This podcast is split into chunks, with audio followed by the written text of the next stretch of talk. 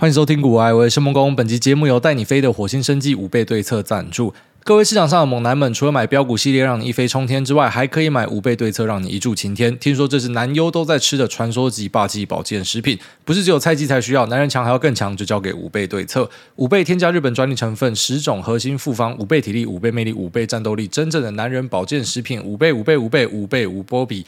药局销售破百万盒，消费者使用超有感。想要不只是股市大喷发吗？注意开始打折打到股癌组，点击专属卖场结账，输入 G O O A Y E 一盒。五倍对策加一盒热感保险套，再折三百块，超贴心小雨衣组合，让你不用担心今年情人节、明年父亲节，让你爽爽每天过七夕。小哇塞呢？对了，火星说八月三十一号前下单，周周再加码抽日本来回双人机票。五倍对策，强要更强，好玩要更好玩。火星生计行销部全体人员，谢谢谢梦工孟工我老公专属卖场，请点击资讯栏提供给所有有需要的朋友们。好，那这个礼拜一样是蛮充实的，虽然周四没有开盘。哦，那只是这个周四没有开盘呢，第一次让我觉得其实好像不开盘也不错，因为前三天被杀到屎都喷出来，从上礼拜开始其实就开始回吐了，然后前三天杀到屎喷出来，开始砍砍砍砍砍，所以礼拜四好像有一天可以喘息的感觉，然后礼拜四当天我们有去吃饭，然后大家在吃饭的时候每个都在哀嚎，反正就比谁赔比较多，那整桌加起来可能赔了好几亿这样，那大家就在讨论说，呃。不然明天也放假好了，让大家休息一下，下个礼拜一再来面对。那其实本来大家估算的剧本呢，就是说应该是会有一个恐慌大逃杀啦，所以如果是开在很低的地方的话呢，那个地方应该是一个进场的点位。但最后面看起来呢，对，是开的还蛮低的，那确实是有拉高，只是不是说什么每只都有站起来啦。那距离啊、呃、追缴保证金的位置呢，已经越来越近哦，所以我觉得假设。全球的盘势在下礼拜一还是不好的话，那可能就会出现啊，有一些这些 AI 股呢，哈，可能就是必须要有追缴保证金的状况产生，所以应该就有断头潮的出现。好，所以呢，针对各式各样的标股，其实大家还是要注意你的资金控管了。那因为我知道很多人的打法就是呃融资开满哦，其实早期的我是这样子，我有跟大家分享过，之后来我就不这样干了。那再来呢，可能使用股息的话，很多人的打法是啊、我今天。因为股息的做法是，我今天把部位全部推进去之后，可能是五到七倍的杠杆。那假设一直上涨的话呢，那个保证金可以回冲，也就是说，你可以用你已经呃账上的获利啊，当然这个是还没有结算的哦，它只是一个账上的数字。这个账上数字呢，它可以回冲到保证金里面，所以你可以用这个金额呢再加更多的杠杆上去，所以可以类似那种杠上加杠一路拼上去。所以假设快一点的话，有些人在一个个股涨七到十趴之间，它已经翻一倍。这就是杠杆的威力了，然后当然上去很快，下来也可以很快啊，所以我还是建议大家，呃，慢慢来比较快啊。我知道很多人会一直去鼓吹这样子的东西，呃，当然，其实我觉得在可能比较专业的圈子里面，使用这样子的工具是很正常的，而且甚至大家都会一直拼命的去找说有什么样子便宜的杠杆机会。啊，然后去作为部位的配置，可是就算是这样做，它也不是说什么整户的部位拉到很高哦。举例来说，像最近有些朋友他们想要去买一些金融股，可他觉得金融股有点慢啊，那速度太慢了，所以呢，他就去跟银行谈了一个方案，让他可以开比较高一些的杠杆。啊，这也不是说它的全部部位，就假设这个杠杆有出问题，它其他地方都可以沙漏补过来，所以那只是一个策略上的工具啦。那我知道很多人会想要快一点哦，其实，在人生之中呢，很多想要快一点的那个冲动出来之后呢，就是往往你要准备进棺材了啊，所以其实慢慢来真的比较快啦啊。如果你真的想要抢快的话，那你就要知道说你是承担了相对应的风险才可以这么快啊。当你真的有朝一日可以站上去之后呢，我相信啊，大多数人其实他都会把这个东西降掉。你就想，如果真的这么好，为什么大家把它降掉？不是说什么大家真的觉得钱够用或啥小，其实就是知道说啊，可以上来是有一点那种幸运的成分啊，所以当然这样的决定是留给大家去做判断。那只是我身为一个用面对大多数人的台，所以我一定会讲最保守的方法。因为我不想要鼓励任何人去做会让自己受伤的事情。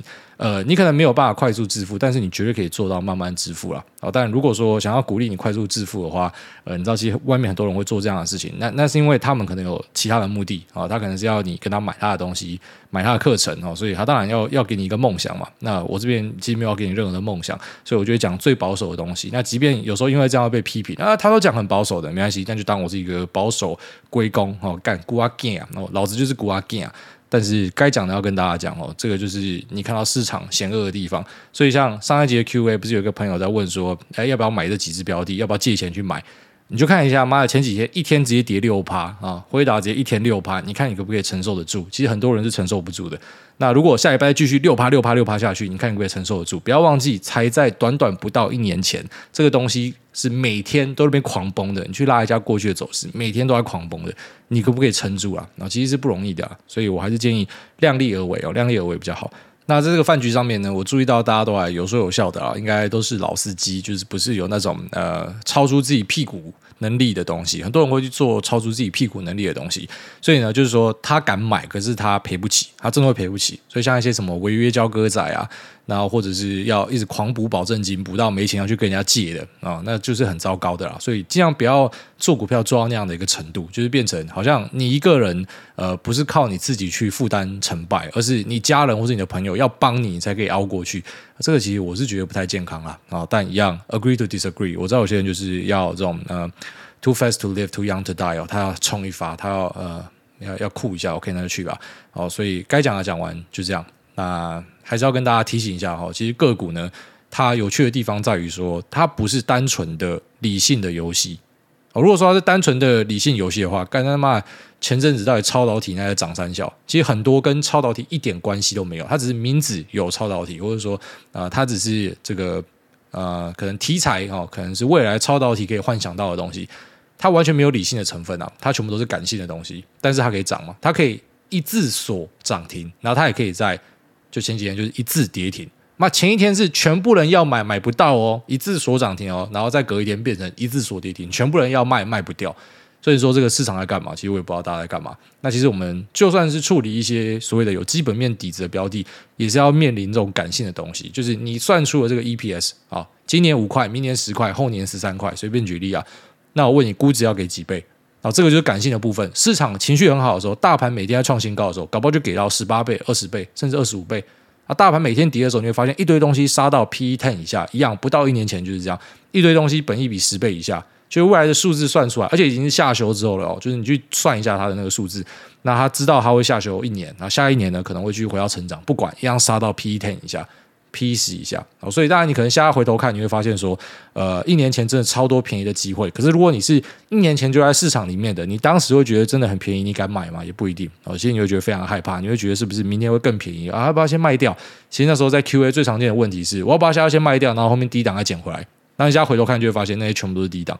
可是这种东西都是有点那种啊事后论的角度啊，不过就是说在当下你要明白那个是超难判断的，就搞不好其实假设在另外一个平行时空没有 AI 的出现，现在盘都是持续在低档震荡，就是那种一直在烂，那这个你可不可以承受得住？那如果说你是呃使用现股的，而且是闲钱的，你可能就扛得过去啊。如果说你今天是使用融资的，你又要缴利息啊，然后再加上你有断头的一个可能性。那是不是现在压力又超大？然后甚至有些那种很天兵的，什么、我三年后要缴头款，我这头款先拿进来滚多一点，我这样子三年后就有装潢。你怎么不想说你会他妈的，你这个头款丢进来干，你三年后连头款都拿不出来？就你不能够只想好的，你要连坏的都要想进去。好，所以呃，在这个腥风血雨的市场之际呢，跟大家分享一下，就是其实。呃，你不要只想要赚钱啊，你要想到，假设赔钱的话，你赔不赔得起啊？然后假设呃下礼拜就真的没有反弹出现，对啊，AI 股他们是真的啊，是真货啊。哦，可是呃那时候我们估算那种最差的剧本，就说它可能是一个大长多趋势嘛，可是可能中间又回档回很深什么。老实讲，我是没有想到回档可以回到这么深啊。不过呃，就是你有这样的一个预期，你也没有预期到会到这么样的一个可怕，这可能就是情绪的作动啊，因为大家狂砍，然后就像前面大家狂追，那是一样的道理。哦，所以啊，呃，就算你这个。纵有一身的本领哦，然后可能也是真的非常的聪明，可是你也没有办法面对群众的一个恐慌或是狂喜啊，这都可能会对你造成很多意想不到的破坏。所以建议在做任何事情的时候呢，我们都要把 margin 抓宽一点哦，就是说你要给自己有一个容错的空间，你不要全部都是那种拓海式的操作，刚好要压在水沟盖上面哦，什么刚好部位都一定要这个把钱都塞满，杠杆一定要拉到多少，有时候留给自己一些余裕啦，然后甚至是。你不用像我这样，虽然我一直鼓吹说我不喜欢现金，可是你扣一点现金，你就会发现你那个舒适程度高超多的，你每天睡觉都睡得更好。其实尽量让自己过得更舒服，那是最重要的啦。那我们这边还是会持续的去跟大家更新哈，一样我们会以产业跟基本面为主，因为那个市场估值的东西，你去看一些喊盘台就啊冲啊冲啊涨啊涨啊跌啊跌啊。如果说你知道玩这种这种 gambling 的游戏的话，那我们这边不适合啊，我也不希望走向那样一个方向。虽然那样可以获得更多的流量，就大家更嗨，只是那也会有反噬的啦。我今天喊错方向，大家就会一直狂骂干你娘。可是我们今天如果是啊用数字在讨论一个东西的话。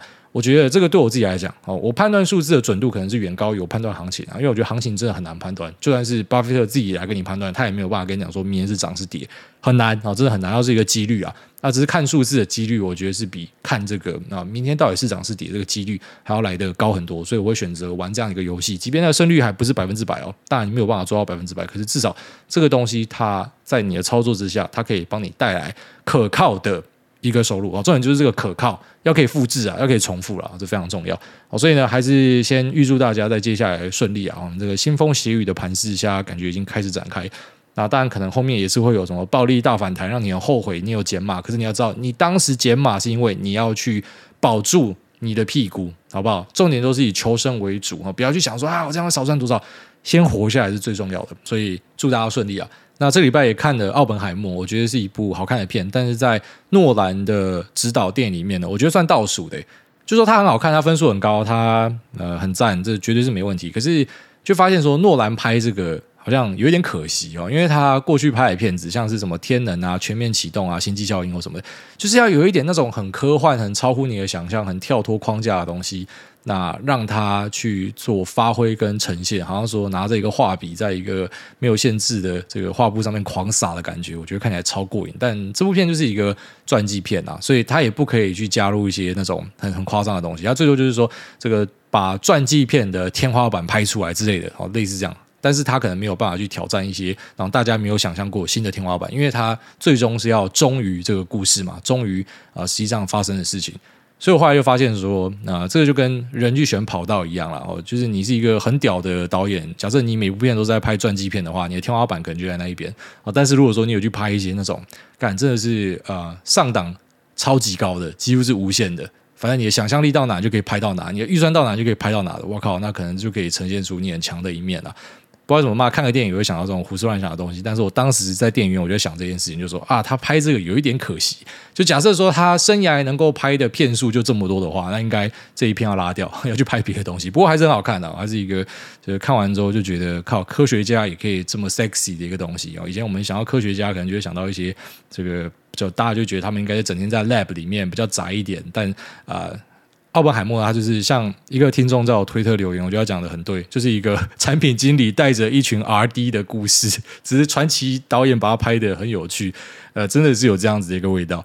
然后他们一起去把这个东西做出来，让你想到说，干美国真的是一个希望之地，就他们真的可以，你看，就是凭空就搞出一个原子弹，然后凭空就射一个火箭上去落地回来，就这种东西好像就只会发生在美国，真的是一个呃充满希望之地啊。哦，所以我觉得蛮推荐的！大家如果说有空的话，可以看一下。那其实不用去 IMAX，我觉得不用去 IMAX。虽然很多人讲说诺兰都是用 IMAX 的摄影机拍，但是其实这一部比较像是一个文戏，哦，就是没有多少的武戏，没有多少的大场面，它比较像是很多的内心戏啊。但是是一个很精彩，三个小时啊，哦，这从头到尾都没有冷场的电影。但是要做好膀胱控管哦，这有朋友先跟我讲，所以我有非常注意，要做好膀胱控管，因为你注意到很多人就跑厕所，哦，所以啊。因为这个电影很长了，不过真的是还蛮好看的，推荐给大家。好，那接下来我们看一下 AMD 的财报数字有没有针对我们现在在意的一些话题来做评论哦。那首先在 PC 的部分呢，他们估计在二三的下半年开始呢是逐季成长，那库存已经是恢复到健康的水位，所以这是符合我们的预期啊。我们认为 PC 已经出来了，现在还没有出来的东西是手机。那他们也提到说，在下半年之后可以看到啊，资料中心的成长呢会很不错。那只是这个资料中心的成长，目前市场上大多数人都猜测说是 MI 三百系列，那但一样我们要就事论事，用看到的数字去做评析。我觉得不是 MI 三百系列，虽然我对 MI 三百系列是呃看好。我相信它未来有朝一日可以去挑战辉达的版图，可以慢慢的吃掉一些东西，当一个优秀的老二。那但是目前 MI 三百的采用程度呢，其实是低于大家的预期啦。然后本来其实预计说像 Microsoft 应该会有个大拉货，现在是有拉，只是这个量其实跟本来大家想象跟希望看到的数字呢没有 match 到哦，所以呃 MI 三百是比较偏弱。我觉得是要等到可能真的有客户拿到之后，OK，他们才会大力的去采用。就本来大家可能讲的一口海誓山盟，你出我就买。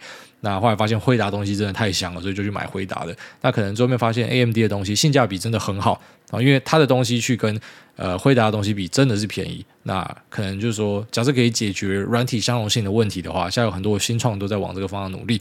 那说不定大家会回来拉货，但目前就是没有看到。所以他预计那个下半年的资料中心的表现会好。我自己猜测啊，可能是 Epic Genoa 跟 Bergamo 他们的呃出货表现变好。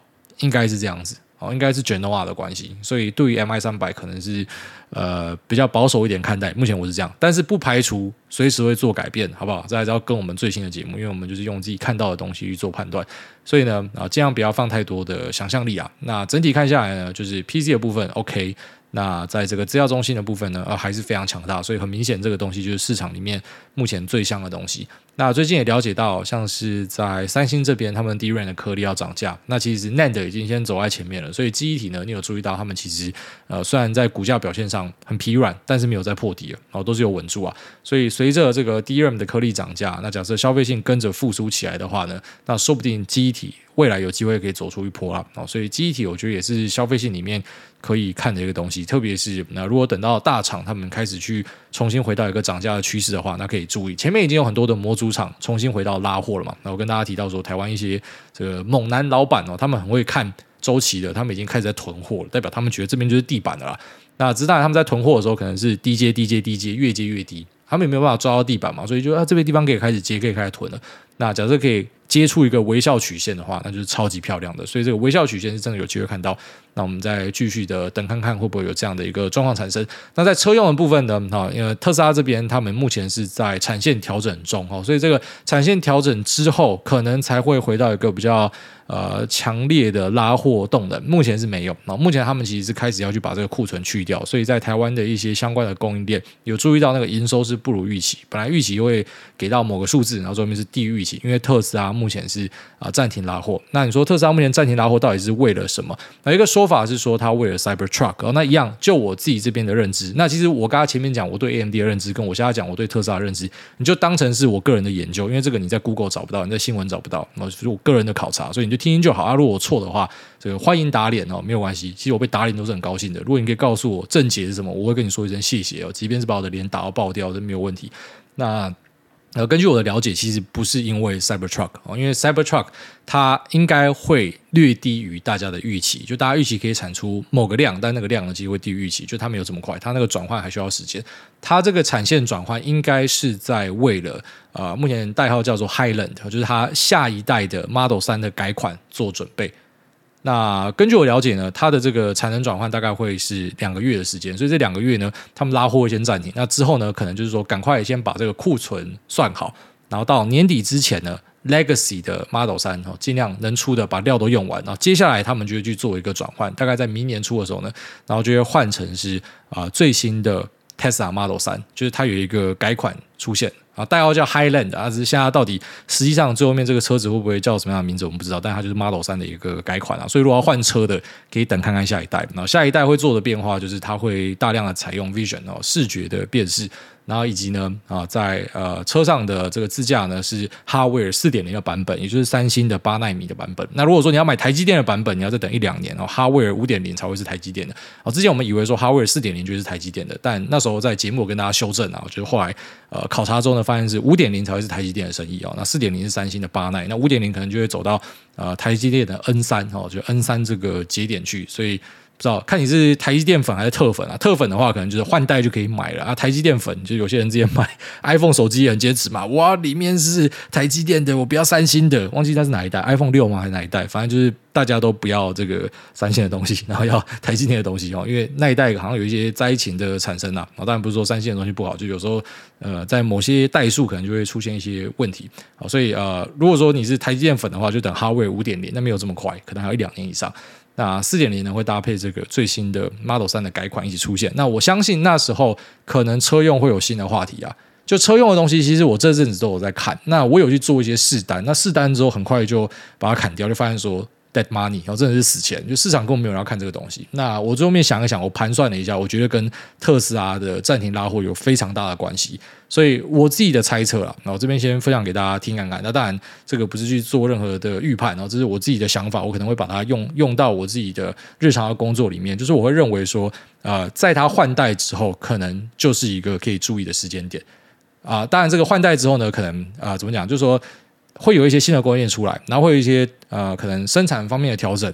那到时候会有很多的新闻去 cover。但是如果你要布局，可能就在换代的前两三个月。就跟你要去买瓶盖股，你不可以等到它已经公布所有东西再去买，因为你一定是那个市场里面一堆人走在你前面，好，所以我们大概知道说它在明年初，本来 rumor 是讲说九月开始，但就我了解应该是十一月到十二月，甚至是明年初才会 Model 三开始去 ramp up，好，加速最新的这一代 Model 三，所以啊。呃在这个 ramp up 之前，你可能就可以去蹲啦。假设你知道说它的供应链有哪些，或者说呃特斯拉它可能之后会有很多的新闻，大家会重新回去看特斯拉，因为特斯拉目前也是在一个盘整的状态啊，可能就可以开始蹲，然后等到呃新的 Model 三改款出来，你就知道说到时候一定一堆新闻嘛，哦，一定有很多人去测评嘛，一定有些人去黑它嘛，反正不管怎么样，讨论就在上升嘛，啊，讨论上升可能就是车用可以注意的一个时间点啦。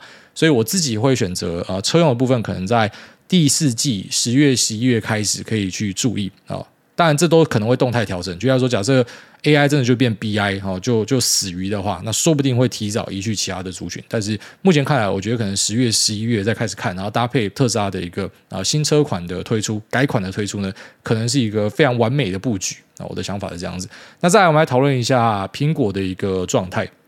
好，那大家看到苹果的硬体都发现说有一个衰退的。情形产生嘛？那那这个呃衰退的情形呢，唯一没有发生的地方是它的啊、穿戴装置，所以大家觉得说啊苹果很烂。然后我注意到有些人讲说我们要去做空瓶盖股。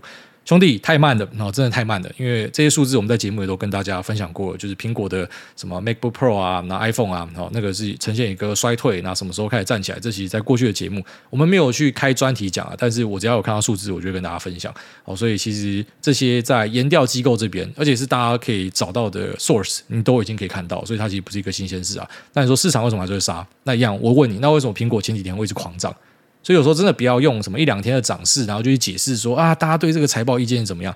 那你怎么不讲说那前面在涨什么？啊，前面就是涨一个预期嘛，啊，可能这个预期比较高一点，然后现在下修一点预期，就这样而已。好，所以对于整个苹果今年的表现呢，其实我还是偏乐观看待。我觉得最保守、最保守，目前看到的剧本是呃，eighty five million 的 iPhone fifteen，iPhone 十五会有。八千五百万台的一个拉货，但是我觉得这个数字应该是会轻易的打败，因为我们注意到在中国这边，虽然说中低阶的手机表现是很差的，但是高阶手机 iPhone 真的太香了，大家照样换得很爽。所以呢，啊、，iPhone 在中国这边哈，在接下来的一段时间内，我觉得表现会是好的。虽然你注意到其他手机厂都说，呃，接下来很差很差，但是 iPhone 应该可以继续的维持不错的一个成绩。那它的 iPhone 十五呢，我是觉得可能八千七、八千八。百万台啊，都是有可能会发生的，所以啊，这个数字呢，其实就相较于过去来说，就是可能在均值，甚至是稍微好一点嘛。以现在的大环境来说，所以我觉得接下来苹果的系列都不太需要去担心啊，就它的那些硬体，你现在看到的这个衰退，那个叫过去式，而且是在预期中。那一样，这个东西其实你在研调里面早就可以看到了，所以你看到财报才很惊讶的，就是比较 lag 一点。那接下来我们往未来看呢，就是发现说，哎，这个状况是还不错。那也注意到，其实在呃 Vision Pro 这边呢，已经有很多的。供应链开始去做更多的讨论。那本来它那个 Vision Pro 的价格啊，就是预计说可能会在两千八到三千美之间，然后专门开出来三四九九嘛。那当时在市场上，可能大家看到这个东西就想说啊，太贵了，所以销量本来预计是一百万台，然后开始下修嘛。大家说应该是什么五十万台、三十万台，甚至有些人喊十万台说不会卖。但目前就我们理解到的数字呢，哈，大家对于这个 Vision Pro 其实还是非常看好，而且其实认为，呃，之所以没有办法卖那么多台，不是因为卖不掉，是因为产能不够，然后因为它卡了呃一个整个 bomb cost 里面最贵的那一个面板哦，就是呃 Micro LED 的那一块面板最贵。那良率最低，好，所以这个东西卡住，所以东西没有办法做这么多，可能要等到下一代才会开始放量。但是，呃，相关的公司呢，都已经在做马不停蹄的调整，希望可以把这个良率给拉起来。所以我们还是预计说，那这个台数可能是可以破百万台啦，然后应该是没有问题啊，破百万台。然后到下一代呢，可能可以有个一点三到一点五帕的，呃，一点三到一点五倍的一个成长。那以及呢，可能在下一代会推出一个平价的款式。哦，目前了解到可能会有一个平价的款式，所以会有一个 Vision Pro，然后跟一个普通版。那 Vision Pro 的价格呢，应该在下一代，也就是二零二五、二零二六之际，好，应该会跟 iPhone 一样，就是可能每年一支啊。如果说呃苹果没有最后面做一个大转弯的话，应该是这样子。那呃下一代呢，我们可以看到的状况是它价格也会往下压哦，因为其实现在你会注意到这个东西贵，是因为他们的啊、这个设备是用很好的，它是直接都拉到很高的一个水准，所以呃单价是贵的。但是科技产品的一个好处就是每年那个东西就会越来越便宜。好，新的科技刚出来超贵，然后后面就越来越便宜。所以下一代的啊、顶规的一个。Apple Vision Pro 呢，可能就可以再往下杀个十到十五趴的价格，然后再它会出一个普通版，所以相关的供应链其实还是可以持续的去关注啊。那我们可能再找一集的时间来跟大家再复习一下，虽然过去也讲过好几集，其实很多东西都是重复一直讲，因为它每年都有新的 iPhone，每年都有新的可能 iPad 嘛，所以我们很多东西就会重复的提，重复的提。只是我发现现在手机的供应链大家已经比较少在看了，其实今年大家在看手机供应链比较多在看那个潜望式镜头。那除此之外，好像就没有注意到特别的东西。要看 Type C 啊，Type C 有人在提，因为呃苹果要换的。那这个 Type C 呢，呃目前坊间的谣言是说，它那个线哦还是有有作弊啊。就是本来大家预期是说，它可能会呃换 Type C，然后就是按照欧盟的要求，就是它要让呃这个线材不要一堆嘛，什么每个人都搞自己的特规，为了环保啊。那只是呢，它可能会用一些手段，它会让它的这个线材里面哦去塞晶片。那应该是 Cypress 帮他做的晶片哦，所以呃他会去认线材啊，啊只是我不知道说是自家的线材可以冲更快，还是说别家线材都完全不认。如果是后者的话，应该是会再被人家罚一次啊，就看他怕不怕人家罚，应该是不怕啊、那有可能是前者，就是可能别人的线就是没有办法呃做到，就是呃 iPhone 它的全部功能，它可能会类似那种锁机的感觉吧。反正还有去塞一个晶片，这是我们目前了解到。那我们要等它推出之后，再来跟大家做判断哦。一样，我们讲的很多东西呢，其实都会比较偏向是，就当然是一个市场的预测了哈。有时候它不一定是真的是这样子，但是这其实就是我们每天在处理的东西。如果说你都要等到所有东西都确定的话，那全部东西都没有肉吃了。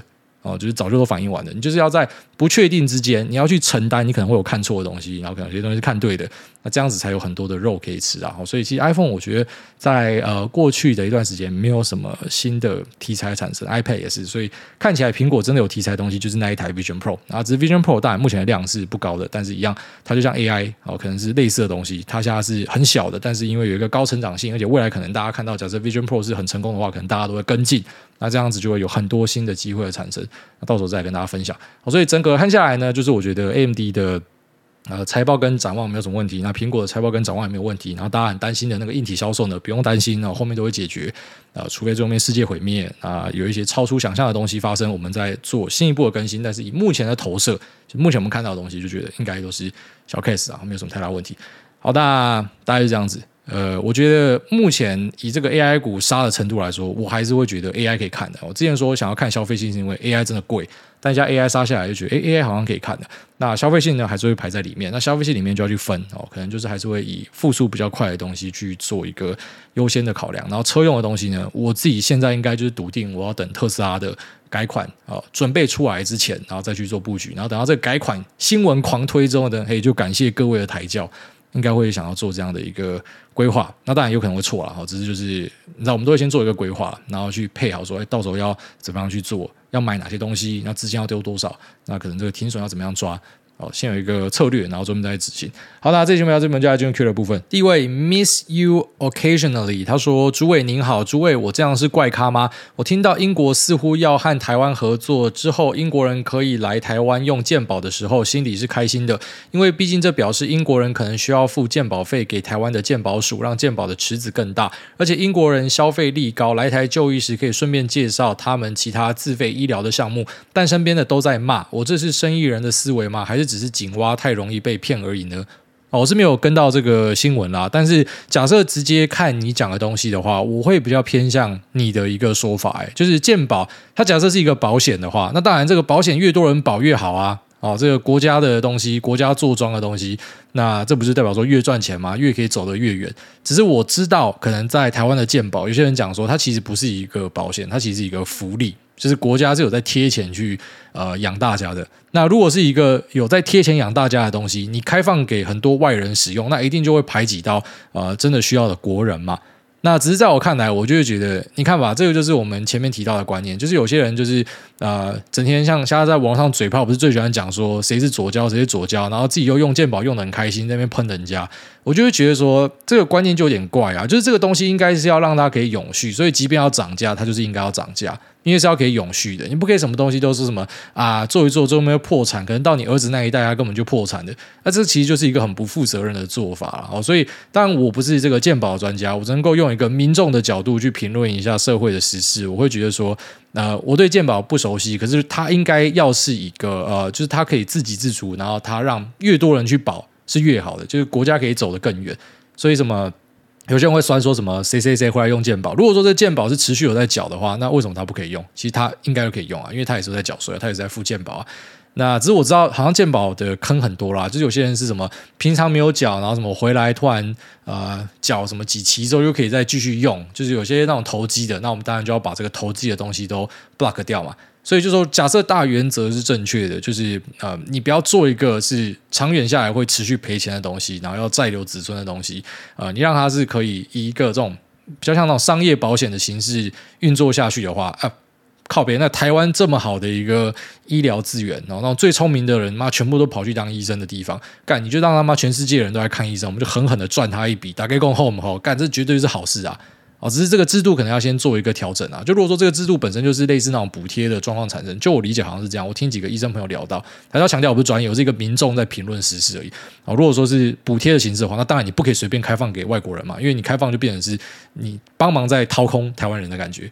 可是我觉得补贴的形式本来就错的了，所以大家应该明白我的那个呃整体的想法是怎样啊。下面为这个 UU Core 他说想听听台风天股市暂停交易的心情，上班族气氛仔在台风天放假很爽，边听股癌舒压打游戏。突然想问诸位对于台湾股市动不动就休市的心情哦，这个之前我干过好几次啊，就是什么休市，然后后面补假的时候哦，不是说补假补课啦，补课补回来，然后市场又不开，就很不爽。就是我们市场他妈整天都在放假。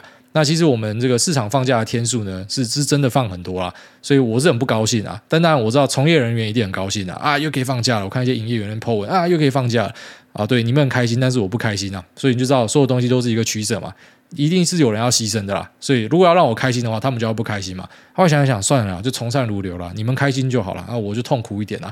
然后像啊上礼拜四那样子他妈的休市，我现在觉得蛮爽的。我觉得过往休市九十九趴都觉得很不爽。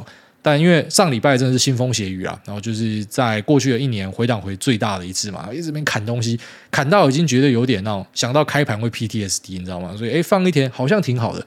所以我最后面的想法就是，你知道，我我觉得年纪越来越大，越来越不会去想要去改革一些事情。好像可能听到自己的朋友可能要被诈骗了，你跟他讲一句话之后。啊，他不听，你就不会像过去啊，一直密他打电话给他，就好吧，就去给人家骗吧。然后这个台风假，我先讲一下我意见。我希望啊，就是就算有放假，或者说什么啊，可能假设要去什么连假要把它凑一起，专门要补课的话，应该都要把这个交易的天数补回来。那我的想法是这样啊，只是如果说大家觉得不要，好吧，那就那样吧。好，反正来都来了。做都做了啊！你们说怎么就怎么样吧。我现在的心情是越来越偏向这样的一个程度，因为我已经没有太多精力可以管世间的一切事物，我要专心照顾我儿子哦。下面有这个 T E T 五 Addict 五星吹到主委虚脱，想请问主委是怎么样找到 Nvidia 下面的供应链的？本身从辉达下跌的时候就开始慢慢买进，但台股的供应链都压错边，感谢。呃，其实这个不要有太大的压力啦。哦，就是说台湾的供应链真的是一个水比较深的市场，它是。很多时候违反你的直觉哦，就是你今天看好一个很好的产品，你跑去买它的股票啊，你可能在美国这边你的这个胜率就不错。好，假设你的眼光不差的话，可是台湾不是这样子哦。好，就是你找到这个很好的产品之后，你要去确认它的供应链有谁。那供应链之间还是有很多的博弈在里面哦。有时候甚至是一些政治上的东西，它其实不是单纯的是说啊，你的产品比较好，你的价格比较好，我就用你的。他妈的，我这一家 ODM 跟这个散热厂，我们就是有 beef。啊，我妈不爽你超久了，所以我今天知道说，呃，客户这边就讲说，啊，散热方案有这三家可以选，妈老子就不要选你。好，即便你有获得认证，但妈老子就不要选你。那这种东西你要怎么样去了解？你无法了解。那我也得老师讲说，这个东西在我可能六七年前，我也是完全无法了解。我最多就是看一些啊，销售报告啊，一些新闻的呃 cover 哦，然后去了解一下它产业链可能有谁。但现在我觉得是雪球滚起来了，就是你开始知道啊、呃，就是说在某一代你完全的去掌握到它的供应链是谁之后，在下一代就算它换来换去，你也更容易掌握到。所以我觉得跟世间的一切事物很像，就是零到一这个是最难的，然后一到一百可能就容易很多，就起头难啦。那我觉得要了解的话呢，当然就是大量的阅读。然后到某个时间点就突然就通了，因为类似说以前在看那种什么数学题目的时候，妈都觉得是到底在写三小，然后突然一瞬间你全部都会算的。那、啊、你说这个切换的时间点在哪？你也不知道，就是你就多算多看，好像就慢慢就会了。不停的去找古友，然后不停的去呃奉献，因为你要奉献，别人才会拿东西回来给你啊，所以你一定是要拿你的东西去换。你要怎么样换？那一般人像你这种可能没有没有任何一个 source 的，你可能。能够做的就是，那你就去算数字，你就多算一些数字。每次财报出来你就整理给大家，然后就把图表呃画得很漂亮，然后丢给大家。那久而久之，可能就会有人愿意跟你分享东西，因为至少我就是这样起来的啦。哦，就是一开始你一定是付出大量的劳力嘛，然后到现在你就是变成那个呃食物链的比较上层，就是你不用付出大量的劳力，你付出的是你的判断，所以人家会丢出很多东西资料给你，那你最后面你只要做判断就，因为类似说从那个基层变一个管理人员的感觉。哦，所以我觉得是有点那种倒吃甘蔗啊，但一开始真的很苦啦，就是你要去找这些东西是不容易的。那辉达的供应链就是非常的广哦，但是其实在报道上，呃，我觉得到一个市场的后期，好，当然今天先不讲股价相关，就到市场后期，像近期的 AI 就开始开图了嘛。然后在我们可能前面跟大家讲 AI 的时候，那都是市场都还在乱猜，可是其实近期的报道，我觉得已经开始很有可看性了，就是他们基本上已经抓出谁是干嘛了。哦，之前可能大家都在写说不知道在涨什么，无稽之谈乱涨。现在大家都知道在涨什么嘛，只是说可能涨过头。你就发现说这些供应链其实已经开图了，所以你就先掌握这些供应链去了解一下，然后在它下一次换代的时候，反正每次换代的时候就有新东西出来，你可能可以更好的上手。至少你知道上次是谁，然后下次可能是谁。啊，如果说你想要获得更准确的消息的话，多去开开这个法说会，然后可能去抠一些公司。但，如果你是很小的股东，应该人家不会屌你。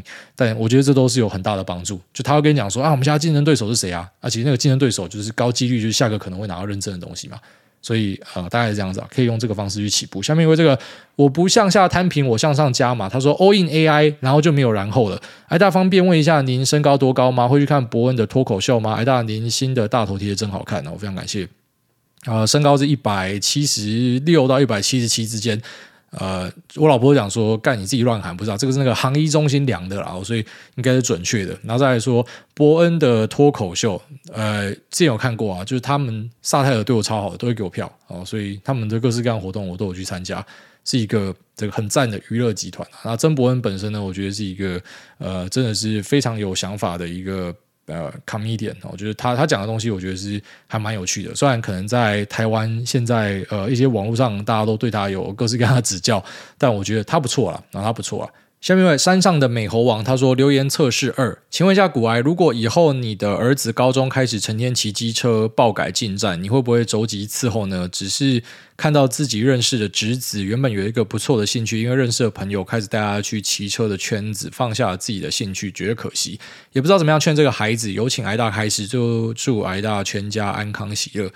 我跟你讲，带小孩哦，其实比想象中的难很多啦。哦，这个难是难在，我觉得因为。你自己长大的过程之中，一定有一些你觉得是遗憾的东西，所以你不希望去复制这个遗憾。那以现在我这一辈的人，我们带小孩，我觉得大家都是啊非常开放心胸，然后真的都是很很爱自己的小朋友。那像我最近又有一个想法，那就是因为我儿子，我帮他洗头的时候，他都会哭，然后或者是他跟我要东西的时候，他就会哭，就哎哎哎，爸爸爸爸爸爸，就是他会开始哭，他会很急，然后我就会跟他讲说，哎。男子汉不哭，我们男生怎样？我们男生是不该哭的。那他就会不哭，然后就会忍住，他就会呼吸急促，然后跟我讲说：“，爸爸，我我要这个。”他就变成是这个，他就不哭，他听得懂。然后或者是他就说：“爸爸，谢谢。”他就用别的方式，他就不用哭的方式。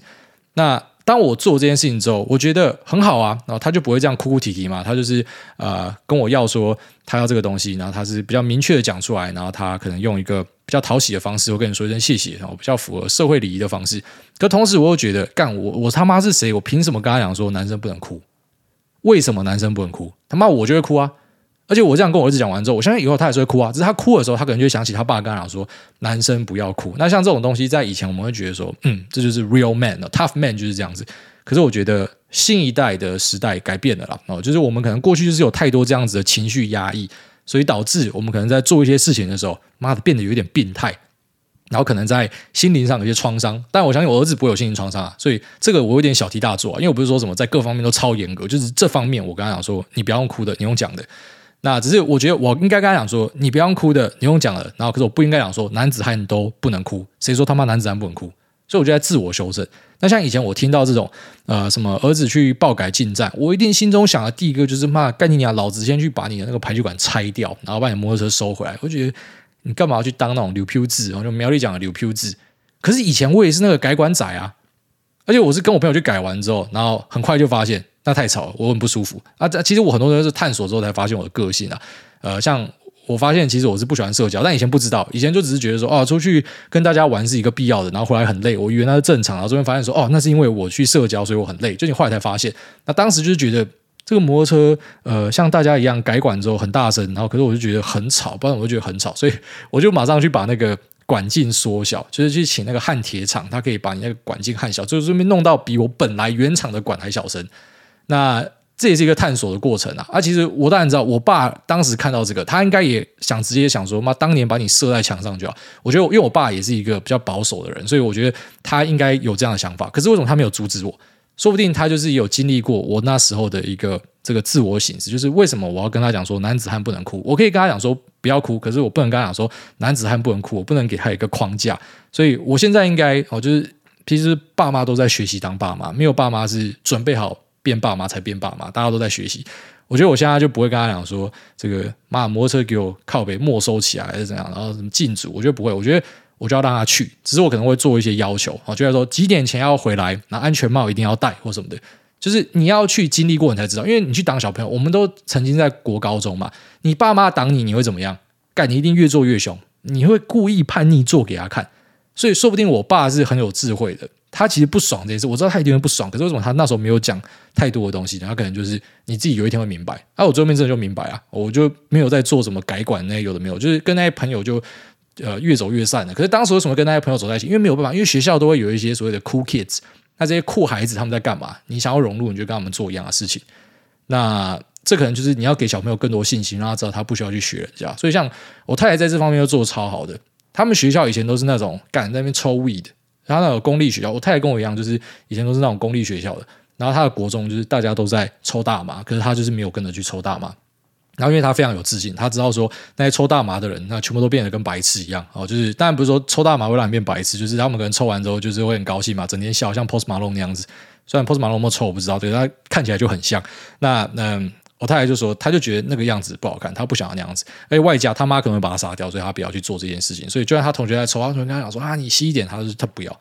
所以我是希望说，我可以养出这样的一个孩子，就对自己非常有自信，然后知道什么可以做，什么不能做。但是我知道很难哦，可能大多数孩子就是他还是会经历过探索，他就是会去。啊，只是我们家长能够做的就是呃，可能就像人家那种电影演的吧，就是孩子出门前，不管是男生女生，你就是给他一个保险套。刚才讲说，假设呃事情发生的话，你他妈给我带起来，就你至少要做到这样子。我觉得我们要去放下一些事情，要去接受说他们就是会犯错，而且他们也应该要犯错，因为我们自己也是有各式各样犯错才走到今天这样子嘛。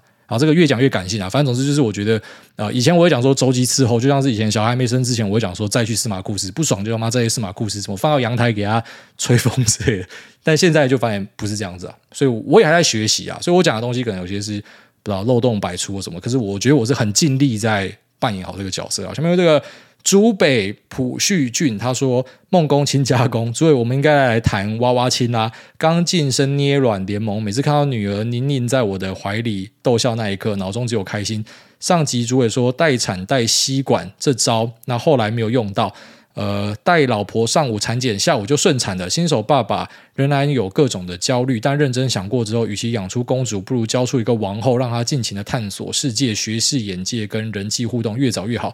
听节目最期待就是听主委的育儿心得，跪求继续分享。好，这个呃，朴旭俊的想法就是跟我想法是一模一样的，就是我以前也会觉得说这个。啊，其实很多东西跟跟想象不一样啊。像我现在就是会讲说啊，女儿就是要当公主养嘛，那儿子就是这样，三岁就是干直接叫去搬铁或什么的。直接你对儿子就不会这样想，因为你发现他也是你的宝贝，所以呃，就像他讲的啦，你可能就是呃，我觉得爸妈要忍住，爸妈真的是要忍住那种你小孩会受伤的心情，因为他们受伤你就很难过。所以其实你想通这一点，就会发现说，你爸妈当时一定也是这样想的。即便你爸妈可能以前对你很坏，什么？那是因为他们以前物质条件很差，所以他们可能生活本身压力就很大。可是我觉得，我相信，我情愿相信，绝大多数的爸妈都是这种心情。即便他没有表现给你看，但是他就是这种心情。他看到你跌倒，他其实很难过，他只是可能没有表现出来。然后他看到你出去做一些事情，他其实很难过，只是他还是答应让你去，因为他知道你终究是要探索的，对啊。所以我觉得这个呃，你看我刚才前面讲一堆废话、干话啊，这个朴旭俊。一句话就讲完了。他说：“呃，与其养出公主，不如教出一个王后。”真是这样子，非常的有自信啊，大步向前行。然后这个是我们希望我们的孩子有的一个啊态度。好，下面有这个拉链卡到机，他说：“辣起司业配，请主动点这款。我家附近 Seven 跟全家都没有诶，厂商可以放福利吗？我直接靠十箱来放。By the way，二一年开始听，经历风雨快三年，现在才真的懂挨大，一切尽在不言中。爱你啊，我也爱你。呃，对啊，那个。”厂商是没有来找我了，但没有关系，因为我们这边是佛系面对了，我就是我自己不会主动去招商了。反正你有需要我们这边的流量啊，你有需要推广什么样的东西，那我们就可以来合作啊。只是我也不会因为说。呃，可能就是一定要拿到钱才可以推广某个东西，没有啦，就是我还是跟大家分享说，我觉得哪个东西酷，哪个东西好。那广告的东西也是用了就觉得不错，我就跟大家分享。所以我们就是比较佛系一点的哈。但如果说多一多滋有需要推广的话，是可以来了，没有关系。刚那个辣起司真的很好吃啊。然后现在我发现，就大家都在狂吃辣起司，呃，这要注意一下了。因为我发现，像我自己吃是不会有任何的影响，但有几个朋友吃完之后，他们是讲说上面辣完，下面辣，所以呃。量力而为哦，大家量力而为。下面这个西装暴徒小奥他说：“T G 西装暴徒流量密码 T U 零八三零上古矮粉双宝爸来留言，一感谢癌大分享，年初拿出了所有的私房钱跟着癌大 all in 挂号，这是不对哈。凭着不成功变成猪，没想到翻倍了，想着真的可以这么幸福吗？赶快捐钱压压惊，也期许遇到癌大能够好好的请您吃顿饭。二，喜欢癌大最近说的，专注于自己喜爱的事物，不要掉入钱坑的。”三，最近发现家和万事兴的重要性，就算薪水要先上缴国库，再统一分配也没差了。挂号才怪 QQ，祝福您全家身心灵健康。好，非常谢谢这位爸爸的分享。那一样还是要提醒一下了哈，就是他是运气比较好一点，因为他可能就是真的是买在低点，所以翻倍嘛。那如果是你可能。两个礼拜前才 all in 的，你现在想法会完全不一样。但是呢，呃，我们在市场里面，我们就要相信市场长期都会为我们带来很多惊喜啊。我们要相信人类会更好啦。所以，就算你可能套在一个短期的高点，你要知道，可能那都是一个短期的现象。那当然，这个不是在讲说 all in 梭哈单一标的的，因为你要知道，其实单一标的都是可能呃会倒闭的哈。再大的公司都可能最后面会变成时代的眼泪，这很重要。所以我觉得一般人能够做到的就是啊、基础的分散，然后以及啊、当然如果说你都没有研究的能力的话，哦、呃，去购买市值型 ETF，这可能很适合大家啊、呃，就做到这样子就可以完成股票的配置了。其实是很简单的，好，所以像约翰伯格的一些想法，大家可以读看看。其实你是可以用很简单的方式去参与市场啊。哦，那。呃，尽量不要有太多那种很情绪的用词，什么 all in 说哈拼哈，因为这个有时候就是说你时间点错的话，它是会从很快乐变成很痛苦的事情。那也祝你一切顺利。下面这个正要去露营的露营新手，他说可波仔五星推推好评，那些靠背生日留言的人是不是没人关怀啊？好啦，祝你们生日快乐啦！希望你们的生日不要变忌日哦。感谢癌大让我祝这些边缘狗。狗叫仔生日快乐，啾咪啊！生日仔出来反击啦，这就是我要看到的场面啦啊！但是大家喷一下就好，不要说什么之后每集 Q&A 都是我在念，你们在互喷啊！就大家互相喷一下。你要知道，这世界上就是有很多不一样的人。其实有时候想想，干你找到你的老婆，或者你找到你的老公，你不觉得很不可思议吗？怎么会有人跟你一样可以躺在沙发上抠脚？哎，你们应该有脚够怎么样？啊，当然不是我跟我老婆这样，我就随便举例，就是说有些人那种很奇怪的陋习，就是干你在茫茫人海，你是怎么样找到一个长得还蛮帅、身材不错，然后又跟你会做一样奇怪的事情，可能比谁放屁比较大声，然后你们可以凑在一起。好，就像是怎么在茫茫人海里面找到一个哦，你有听过来吗？我有听啊，你有祝大家过生日是忌日吗？哎，我也祝他们忌日哎，啊，那你们就在一起了。就是有时候你会发现，这个世界上是一个锅一个盖啦，所以各式各样的人都有。以前我也会觉得，我们应该要导正一些人，我们应该有一个正确的方向。这边发现说，啊，其实大家真的都是开心就好了。我们有一个地方可以让大家聚在一起，这就是一个很了不起的缘分的啦。好，那最后一位桥本叔叔大屌桥就是他，他应该已经 CD 一段时间了。他说：“哎大久不见了。”久没有跟老铁问好了，来打个招呼。最近跟几位身价数亿的前辈吃饭数次，原本以为可以学到很多赚钱术，后来发现自己段数不到，知道别人的秘方，其实也没能力使用，用自己擅长的策略就好，能力在哪，资产就在哪，不用那么汲汲营营。想起来大跟岳父的故事，可能跟现在的我有些雷同，也不像以前想方设法要跟富豪成为基友了。哇，今天这几个 Q&A 很多都是。都讲出我的内心话，我真的有跟老朋友对话的感觉。就这集也是讲到我内心话。其实以前你都会以为说，像以前我有这样的观念，就是我要去蹭有钱人，你知道吗？哦，所以我要去帮有钱人打工。像我之前跟大家讲，我去帮一个女富豪打工，然后介绍其他富豪，然后后没有发现说这些人都是也很敢的，就是他们都会觉得小梦，你可以跟我讲到话，就是你的缘分的，就他们真的觉得自己很屌，你知道吗？当然可能是真的是我跟他讲到话，我就有很多学习，可能就会发现，呃。强摘的果实不甜呐！哦，你你强要去跟他们这样子接触，然后他们对你就是这样子，然后现在就会变成反过来哦，就其实是有很多啊，觉得说有钱的朋友啊，或者以前那些富豪长辈啊、密啊什么啊，你可以帮我弄什么？你可以这个我的部位给你，你帮我管。然后其实我到现在都是没有去接任何人的代操，即便其实我可以做那种最没水准的，就是我接来然后直接去买台子期无限转仓，然后我给你抽一趴管理费，干超没水准。可是哎，其实这个也可以帮他们赚很多钱，因为你知道这些富豪很多乱撒都赔光，干我帮你赚这个这是稳的，我可以这样做啊。可是我也选择。不要这样做，我就觉得说，呃，反正我真的是照顾好自己跟我家人最重要，我不想要跟世间太多东西有瓜葛。我觉得只要太有瓜葛，我就觉得就让我自己很烦很累。那你会发现说，就是呃，你当时这样的做法其实错的，只是你会以为当时是对的，就是啊，我应该要人要往上游嘛，然后所以要去找他们，然后后面发现说，其实人跟人之间都是一个对价，所以其实你没有那些很卓越的。